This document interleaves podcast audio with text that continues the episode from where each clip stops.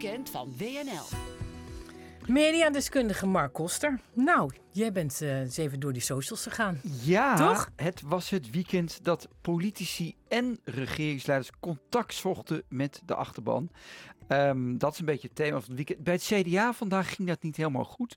Uh, onze christendemocratische vrienden ja, dat, gaat wel vaker niet goed. Beetje Oegandese toestanden, zei ik hier bij het naar binnen lopen. Dat is een beetje een pesterijtje. Maar het, eh, het, ging niet lekker. Hè? Dat congres dat, uh, moest gestaakt worden vanwege IT-problemen. Dat gebeurde ook al eerder bij de recente leiderschapsverkiezingen. Waren ook IT-problemen. Er werd zelfs gezinspeeld op fraude, op stembusfraude uh, via de IT-dingen. En het ging natuurlijk eerder fout, um, een jaartje of tien geleden. En toen klonk dat als volgt. Als u voor deze resolutie bent, als u voor deze resolutie bent, dan vraag ik u om uw stemboekje, zoals u dat in uw hand hebt, omhoog te steken. Ik vind het niet duidelijk. Dan vraag ik u om de gele kant omhoog te houden. Degenen die voor deze resolutie zijn, steken die de gele briefjes omhoog. Ja. Hier vanaf het podium was het duidelijk dat de resolutie is aangenomen. Ik kan er wel om lachen. Ja, nou, het, we kunnen er wel, maar dit is, je kan ook zeggen, dag, dit, zo werkt democratie. Toch? Ja, een beetje chaos. allemaal Mensen, ja, ik, ik, wist, ik had net ook een blaadje. Dat ik nog niet eerder. Ja, menselijk toch?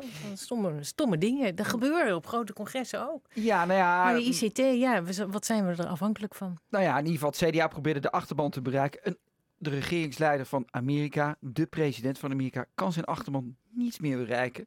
Twitter is hem afgenomen. We hebben het over Donald Trump. Grote verhalen vandaag op Twitter zelf ook. Het is hem afgepakt. Eh, toch 70 miljoen aanhangers. De gedachte is, lees ik overal. 74 miljoen eh, stemmen. 74 miljoen stemmen. Ehm, ja, dus ook 74 miljoen aanhangers. Misschien zijn er een paar Ja, van afgegaan. 88 miljoen aanhangers eh, las ik ergens. Maar in ieder geval astronomische bedragen. Astronomisch veel mensen. Eh, interessant is dat hij natuurlijk nu gewoon een website gaat starten en het zelf gaat doen. Een andere site die, die daarbij betrokken is Parlar. Had je er wel eens van gehoord? Ik Parler? had gezien dat Ivanka Trump mensen opriep om daar naartoe te gaan.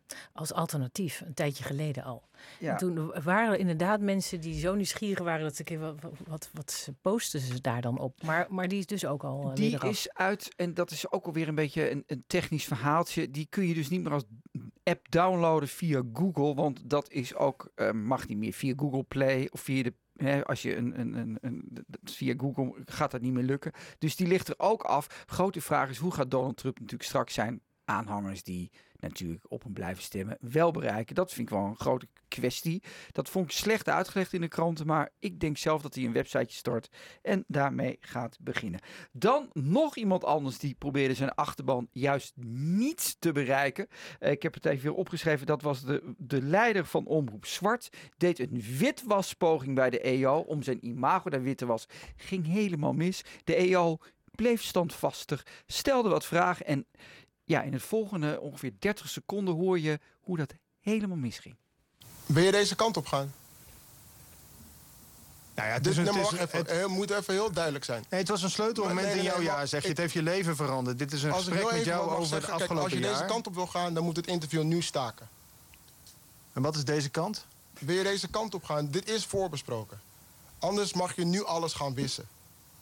Dat, ik meen het, hè. Nee, anders nee, ga je nee, nu maar- alles... Anders, Ik, ik wil je deze kant op gaan? Nou, ik, ik ben even... Maar. Mag ik even... Stop het. Nu. Kappen, jongens. Oeh. Wat vind je ervan? Nou, ik zou wel een beetje eh, benauwd voelen als ik de interviewer was. Nou ja, ik, ik vind dat de EO verdient een dikke pluim vanwege de het fatsoenlijke manier waarop ze dit gebracht hebben. Heel geserreerd, heel netjes, heel keurig. Aquasi heeft zich als een, ja, we horen het hier, hoe hij zich gedraagt. Ehm, hij wordt geïnterviewd op 28 december in het Volkshotel in Amsterdam. Hè, waar vroeger de Volkskrant en zo zat. Leuk, kun je lekker zitten. Allemaal hipsters daar aan een bar koffie drinken. En daar was dan ook dit interview. Ehm, nou, dat interview, kennelijk zijn er afspraken gemaakt over wat hij wel of niet mocht vragen. Lijkt me raar dat je daar als EO op ingang. En dit was natuurlijk de cruciale vraag van, wat vond je, wat vond je er eigenlijk zelf van op de Dam dat je zei, ik wil Zwarte Piet in zijn gezicht trappen. De vraag, dat zit hiervoor nog van de verslaggever, van de ehm, interviewer van dienst was van, ja, had je dit nou ook uitgeschreven? Hè? Eh, Of was het een opwelling? Nee, hij zei, ik had het uitgeschreven. Dus toen zei hij, het was geen opwelling. En toen ging het dus helemaal mis. Toen zei hij, wil je deze kant op? Het meest erge is natuurlijk dat hij die laptops heeft meegenomen. Hij heeft de, de plugs eruit getrokken. Heeft ze ontvreemd, dat volgens mij diefstal is. En waar volgens mij eh, ja, toch het OM bij betrokken kan raken. EO heeft dat eh, onder de pet gehouden. En pas ja, gisteravond eigenlijk eh, los, los eh, la- laten horen. Keurig gedaan, niks heigerigs aan. Dus eh, dikke complimenten ervoor. Ik vind het een on- ongelooflijke schande dat die jongen dat heeft gedaan. En ik vind ook dat hij daarvoor moet worden aangesproken. Het erge is ook dat hij ooit als een excuus heeft gemaakt hè, voor zijn actie op de Dam. Toen zei het OM, nou hij heeft een excuus gemaakt. Een beetje, ach, goed. Ach, Ja. het was toch een opwelling. Nou, het was helemaal geen opwelling. En ja, hij heeft nu ook schriftelijk zijn excuus gemaakt. Maar ik denk dat we toch dat excuus maar eens een beetje met een korreltje zout moeten nemen. Ehm, maar goed, het is ook wat mij betreft intimidatie van een journalist geweest. Eh, zoals je het, ik weet niet hoe jij het ziet. Of voel je dit eh, een beetje met het lichaam absoluut. werken? Nee, nee, nee, zeker. Nee, ik, eh, ik vond het, eh, ik kwam bedreigend over eigenlijk. Ja, ehm, en, en, Margriet Oostveen, columniste in de Volkskrant, wel al, eerder deze week, die, die heeft een heel mooi lijstje gemaakt. Ik kende dat lijstje helemaal niet. Dat bijvoorbeeld uh, verslag van Omroep West, die lopen, met, lopen rond met een steekwerend vest. Wist jij dat? Kende ik niet. Willem Groeneveld, dat is een journalist bij Skicom. Dat is een site in Groningen die over Vindicat allemaal dingen schrijft. Daarvan wordt het adres online gezet. Uh, dus ik vind wij als journalisten, en ik spreek even namens, wij moeten daar wat harder tegen optreden. En deze aquatie moet daarvoor worden aangepakt, wat mij betreft. En zo hard mogelijk als het kan. Dan om uh, dan trouw. Geweldig interview. Wij vinden trouw in het weekend altijd goed. Hè? Zit ze lekker te glunderen. Ik ook. Ja, ja, ze maken ook eens hele slechte verhalen. Maar wat ik mooi vind aan trouw, die zijn een beetje juridisch ingesteld. Die hebben Bart-Jan van Ettenkover geïnterviewd. En Bart-Jan van Ettenkover kent natuurlijk niemand. Ik ook niet. Maar ik weet nu wie het is. Hij is de voorzitter van de afdeling bestuursrechtspraak van de Raad van State. Dat zegt de gemiddelde Nederland nog niks. Maar hij is heel belangrijk. De Raad van State is het hoogst rechtsprekende orgaan van Nederland. En die gaan bijvoorbeeld ook over de rechters die fouten maken in bijvoorbeeld die toeslagenaffaire. En deze Bart-Jan van Ettenkoven zegt, wij hebben dat als rechters toch ook niet helemaal goed gezien.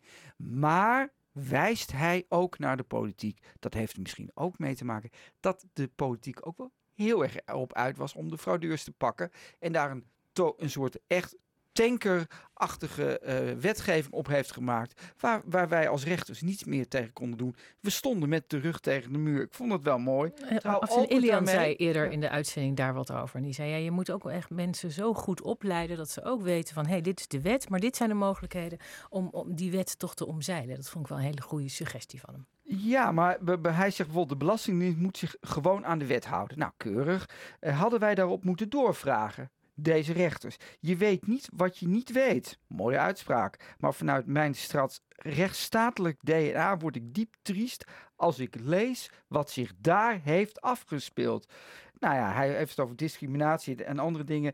Maar bij de behandeling van individuele rechtszaken heb je daar geen zicht op. Vind ik mooi dat de baas, de topbaas van de rechters, dat zegt. Staat in trouw, opening van de krant. Ik vind het ook goed uh, om daar eens mee te openen. Het is een beetje suf, maar prima verhaal.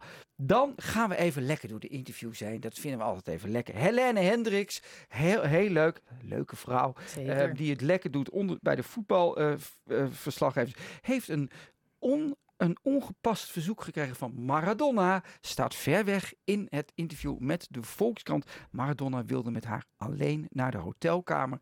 Toen hij in Mierlo was, een paar jaar geleden, uh, was hij daar. En uh, ik zou hem interviewen. Maar hij zat de hele tijd vlak bij me. Maar hij moest, hij moest heel veel koffie drinken. Was telkens in en weer met zijn vriendin.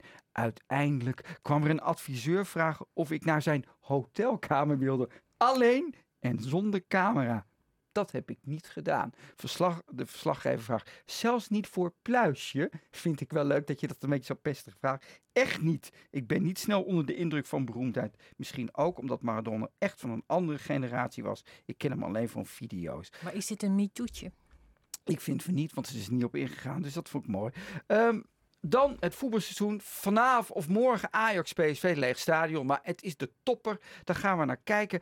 Um, dan krijg je allerlei leuke stukjes. Sjoerd Mossou vind ik een hele leuke columnist. En die heeft eigenlijk, die beschrijft eigenlijk dat de drie grote clubs nu buitenlandse sterren hebben gecontracteerd die elders op de bank zaten. Waaronder Sebastian Haller gaat naar Ajax. Lucas Prato gaat naar Feyenoord. Argentijn die op de bank zat. En Ma- Mario Kuts al eerder gehaald zit bij PSV. En hij vindt dat zo leuk dat nu die afdankertjes naar Nederland komen. En dat er dan al dat, die, dat geluid en bus eromheen is. Er bestaat vermoedelijk... Wat zeg je? Afdankertjes. Nou, daar dan wel. Er, bes- bestaat vermoedelijk geen industrie die zo snel en gemakkelijk eh, opleeft. Wanhoop verandert in hoop. Diep chagrijn oppoetsen tot fris optimisme vanwege al die transfers. Steeds opnieuw het gevoel opwekken dat morgen alles opeens anders en beter wordt. Maar nu echt. En hij, vindt, hij noemt voetbal opportunisme, maar hij vindt dat juist heerlijk. Hij noemt het een spetterend familiespel waar iedereen vandaag nog de jackpot kan winnen vanwege het kopen van deze afdankertjes. Ik weet niet hoeveel tijd we nog hebben, maar volgens, Nou, eh, een klein minuutje. Volgens mij komt morgen Ali B bij eh, onze vriend ehm, eh, WNL op zondag, toch? Bij Rick. Ik, even, ik heb het lijstje hier voor mij. Ja, Eh, ik ga je nu Hoekstra helpen. komt en eh Hand en Broeke, eh, microbioloog Rosanne Hertzberger. En En, Ali, Ali- B, je hebt Ali. B. En Ali B. staat vandaag in de, in de, in de, in de mm, Telegraaf op de pagina Vrouw. En met een ontblote buik. En ik ben daar heel erg jaloers op. Dat is een sixpack zoals je nog nooit gezien hebt. Oh, Maar het mooiste is, en dat moet Rick morgen vragen of hij zijn sixpack morgen even aan de natie wil tonen. Het mooiste is dat Ali B. de krant zelf heeft gebeld met de vraag: mag ik bij jullie op de cover met mijn sixpack? Ik vind dat wel heel mooi om mee te eindigen. En Rick Nieman, ik weet niet of je luistert. mannen. Rick, morgen vragen of hij hem wil laten zien ten overstaan van de natie. Dat ga ik ook trainen. Ik zou het leuker vinden als Rick Nieman het laat zien. Maar Oh, dat oh ja? ja, zeker. Volgens mij heb je hem wel eens gezien.